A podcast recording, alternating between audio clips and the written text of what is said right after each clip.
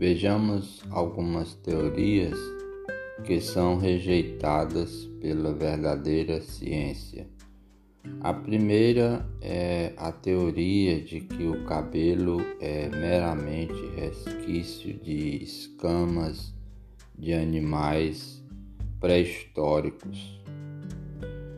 A segunda é que as pernas de todos os animais se desenvolveram de verrugas de anfíbios aborígenes.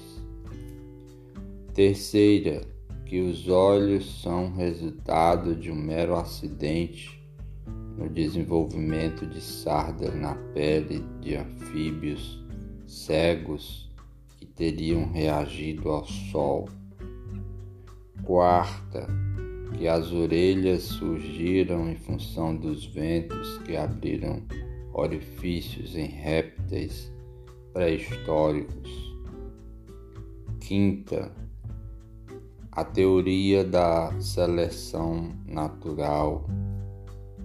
Sexta, que os homens vieram dos macacos.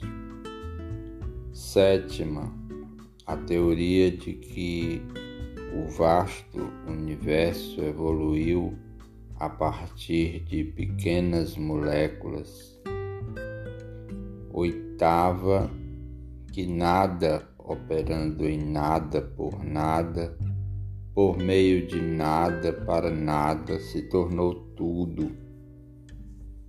Ou seja, como vemos, a verdadeira ciência rejeita estas tolices, conforme a palavra de Deus, tudo veio a existir por vontade exclusiva do Deus Criador.